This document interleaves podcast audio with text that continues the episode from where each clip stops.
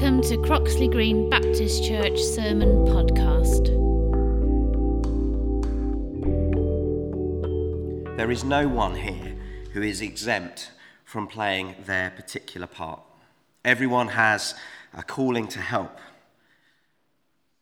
From the youngest to the oldest, from the newest Christian to the seasoned disciple, all of us have a part to play all of us are connected through the life of Jesus to be the body of Christ, to live out and to seek to save the lost, to reach the unloved and to share Jesus with everyone. I was really encouraged as I was reflecting and thinking about this uh, particular passage um, because this service, this congregation, has been doing this for many years. And it's lovely to see faces here that weren't here when I started. You are an example of how evangelism takes place. But Audrey's right, that word evangelism tends to make us all give a little shudder and a, oh, no, I can't do that. God wants us to show up. God wants us to be a vessel that enables Him to reach out to other people winning souls, evangelism, sharing Jesus is something that we as a church have been talking about for a while now. It's been our preaching theme here for some time. And all it means, this scary, uh, difficult word, is it's sharing Jesus, sharing the good news of Jesus with those around us. Evangelism is not just limited, though, to reaching the lost. I think it's also there to help those who are hurting and struggling, those who are hungry in spirit and need healing because they are broken. Jesus made it really clear, I think, that he wanted his message spread to the whole world. In Mark chapter 16, he said to his disciples, Go into all the world and preach the gospel to all creation. Pretty broad spectrum there, you know, all creation, the whole earth. Bit of a big challenge there. Again, uh, Jesus gave us this prayer in the passage that we have today in Matthew 9. He said, Ask the Lord of the harvest, therefore. Ask God. Go to God. Seek God. Ask him, therefore, to send the workers into his harvest field. In John chapter 20, uh, Jesus says, Peace be with you.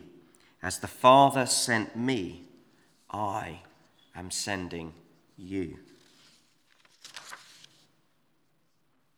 And Jesus gave us this sign at the end of time, saying in Matthew 24, And the gospel of the kingdom will be preached in the whole world as a testimony to all nations, and then the end will come. I think it's pretty clear that uh, Jesus wants his message told. He wants people to know about it. He wants it to get out. He doesn't want it to stay in this building. He doesn't want it trapped within four walls. He wants it out there, not just in here. And I feel that there's never been perhaps a greater time for the need for us to share Jesus with those around us.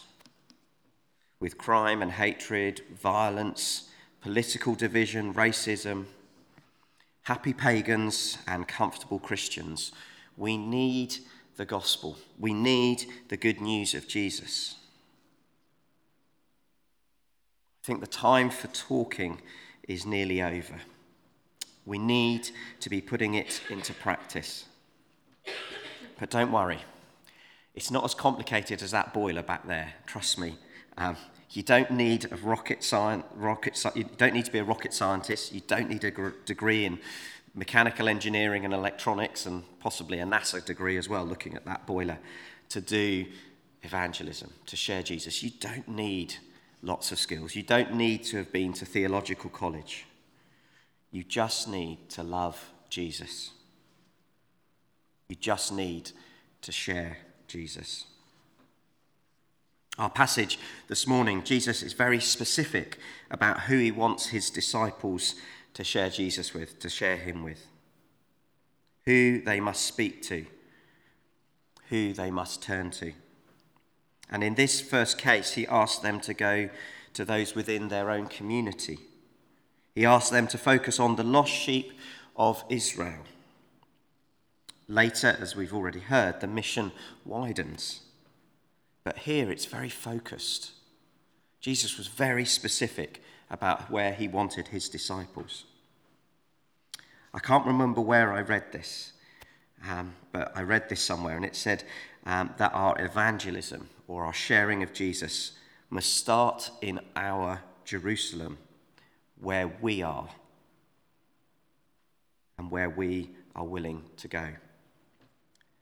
For the disciples, their Jerusalem, their immediate circle, was other Jews, it was other people, the lost sheep of Israel. Our text today, I think, saw three um, clear steps or challenges for us as a church, uh, for a community of believers. Uh, and I think, I hope, they might empower you for the task of sharing Jesus um, with others. And uh, those steps are um, to seek God, to be specific. Oh, my clickers are not working, sorry. Um, to seek God, to be specific, and to surrender to the Spirit. And I want to have a look at those briefly this morning.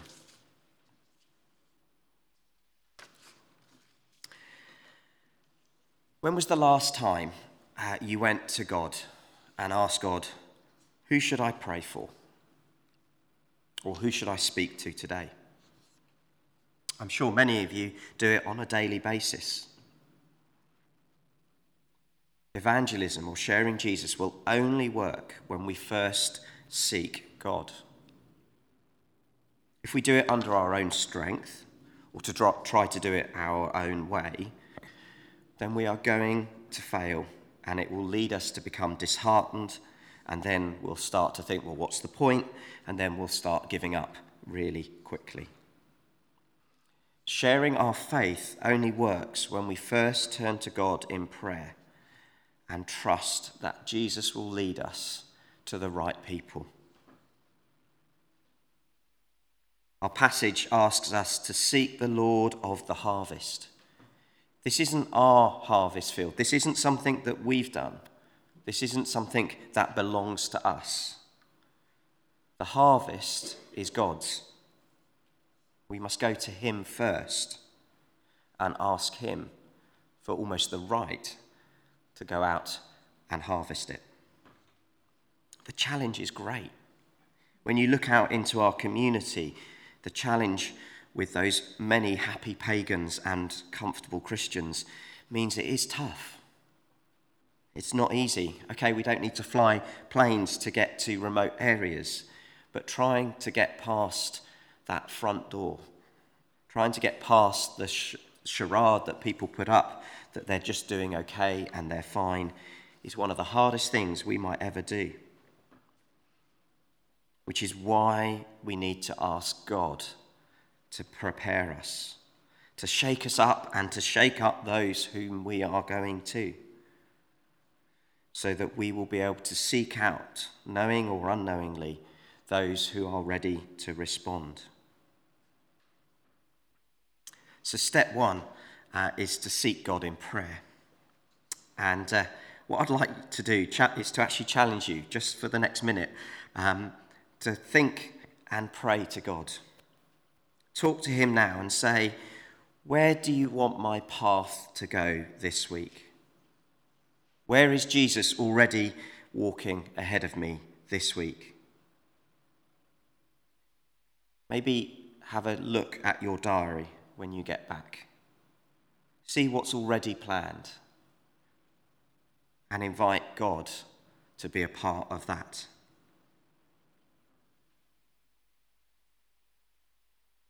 Just spend a moment in quiet thinking, where is God leading me this very week? What activities? What moments? What interactions do I have with people? With colleagues, with friends, with carers, with neighbours? And say to God, Show me where the harvest is today. Show me where I need to turn and speak and share Jesus.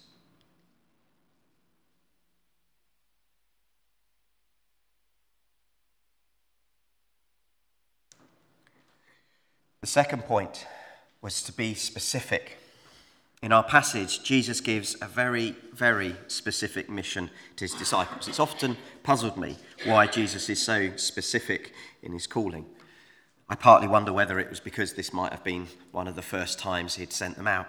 Uh, and he thought, well, I'll tell you what, I'll give them a relatively easy assignment to start with, you know, people they should know and people who they can relate to, perhaps. But Jesus doesn't want them talking to everyone, at least not yet. He wants them to focus on a very particular group, the lost sheep of Israel. I find that hard sometimes, if I'm honest, because doesn't everyone need to hear the good news? But we can't just fire a scattergun approach to sharing Jesus, because then we will not build real relationships with people. If we try and reach everyone all of the time, we will miss everyone. Here's a little story for you. There once was a man called Joe Multiplier. He was a young Christian, a lone fellow, a single person who had heard lots of stories about how we need to reach the lost about how we need to convert a hundred new Christians to our churches, a thousand new Christians to our churches. But as he sat there and wondered, he thought, what's the point in that? And so he made a decision. He decided that he would invest one year of his life in one single person he decided that he would commit himself to leading one person to Christ each year. That he would train that new believer uh, to help him or her to do the same, to reach out to one other Christian. Now, at first, this seems pretty useless. You know, just one person converted, it's not going to make a difference it'll never work. But by reaching the one and then teaching that one to do the same, Joe multiplies himself. He starts incredibly slowly. After one year, there are just two disciples Joe and the one that he has brought. But at the end of the second year, there are now four disciples. And at the end of the third year, there are now eight followers of Jesus. And after the fourth year, 16. And if you keep going year after year, after 33 years of multiplication, do you know how many believers there would be? A lot, yeah. Apparently, and I have to confess, I did not do the maths on this because I tried to work out how to do the maths on this and failed. Um, apparently, if you do that multiplication um, process, there would be 8.5 billion Christians. Now, if there are mathematicians in the room, please correct me if I'm wrong. But either way, even if it's not 8.5 billion, it's still going to be a very big number after 33 years. Let that sink in for a minute. If just one of us here today did that, committed one year to one person, and did that year after year for 33 years, by 2053, there would be 8.5 billion more Christians in the world. Now, obviously, um, it's just a story, it's not real. And there are lots of reasons why that won't happen. Uh, statistically speaking, the average man can take anywhere between three to five years to become a Christian, and probably in some cases a lot more. I believe it's less for women. Um, don't know why, but that is. Maybe it's because women are much better at talking than men. Who knows?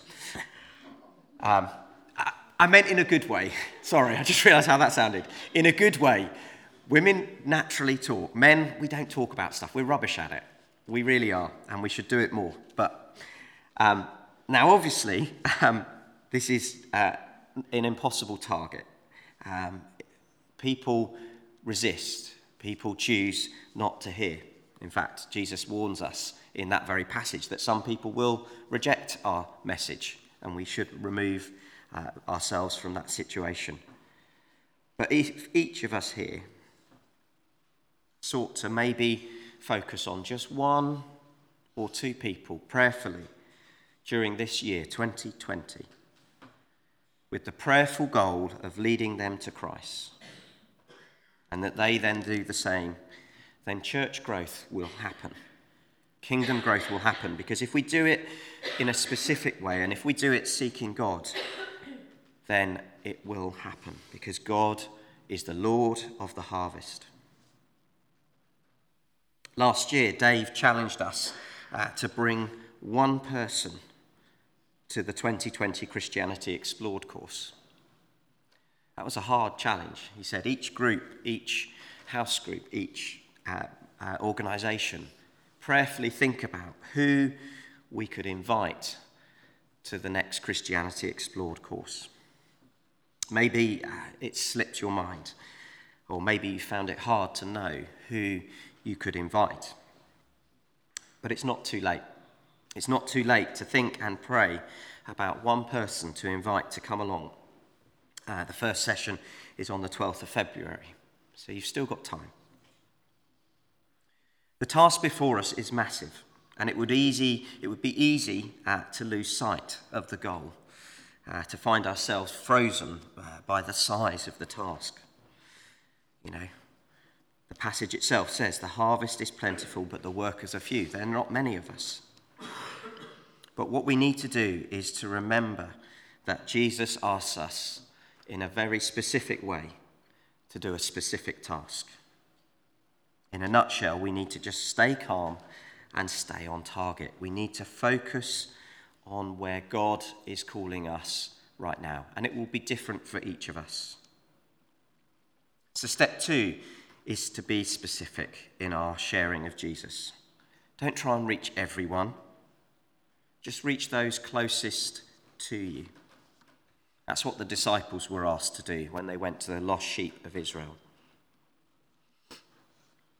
Therefore, what I would like you to do for a moment now is to think of those closest to you that don't know Jesus. Who is there in your life that's right on your doorstep, has yet to know the living Christ?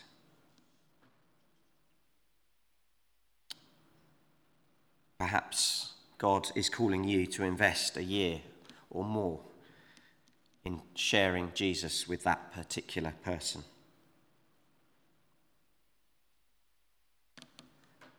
Maybe you need to write down that name when you get home of that one person that you're going to commit to pray for uh, this year. The third point, and where I bring this t- kind of to an end, is that we do need to surrender to the Spirit of God. Nothing that we have looked at already is possible unless we surrender to the Spirit. Only when we walk with the Spirit will we see fruit. This is why the Joe multiplier story won't really work, because none of us will walk with the Spirit 100% of the time. All of us will fall short or stumble along the way. But that's okay, because Jesus knows that. He sent Judas Iscariot out on that mission, knowing full well that he was going to betray him. We all stumble and fall. What matters is not so much how many times we fall, but how many times we get back up and start afresh. Only when we give ourselves over to the Spirit that Jesus promised to send us will we, will we be able to walk the way Jesus walked, to share Jesus the way he wants us to. Letting go of ourselves is probably one of the hardest things we can do. We always think we know best, or we know how to do it. But it's also probably the most freeing thing we can do when it comes to sharing Jesus. Because when we let God reign completely in our lives and we say to God, Over to you for this harvest, it gives us a sense of purpose, meaning, hope, and adoption into something far greater and more wonderful than we can imagine. So, step three is to surrender today to the Spirit of God. Let the Spirit be the one that guides you, guides your steps and your words. I want you again to take a moment to think about your own agendas, your own ideas, what you think you should be doing right now. Then offer it up to God in prayer and invite the Holy Spirit to come and be a part of your life. Let the Spirit of God guide you. Maybe this is a time to confess when we have struggled with evangelism. That scary, uncomfortable word. But Jesus says, It's okay. I'm still sending you.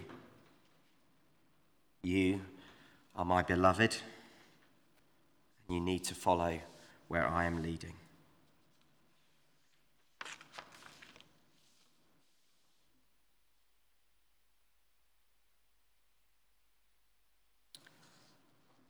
In the book that some of the series is based on, there's this prayer, and I want to finish with this. Grant that we may walk as Christ walked Grant that what spirit was in him, such he may also be in us. Grant that our lives may be refashioned after the pattern of his life. Grant that we may do today, here on earth, what Christ would have done, and in the way he would have done it. Grant that we may become vessels of his grace, instruments of his will, to thy honour and glory, through Jesus Christ our Lord. Amen.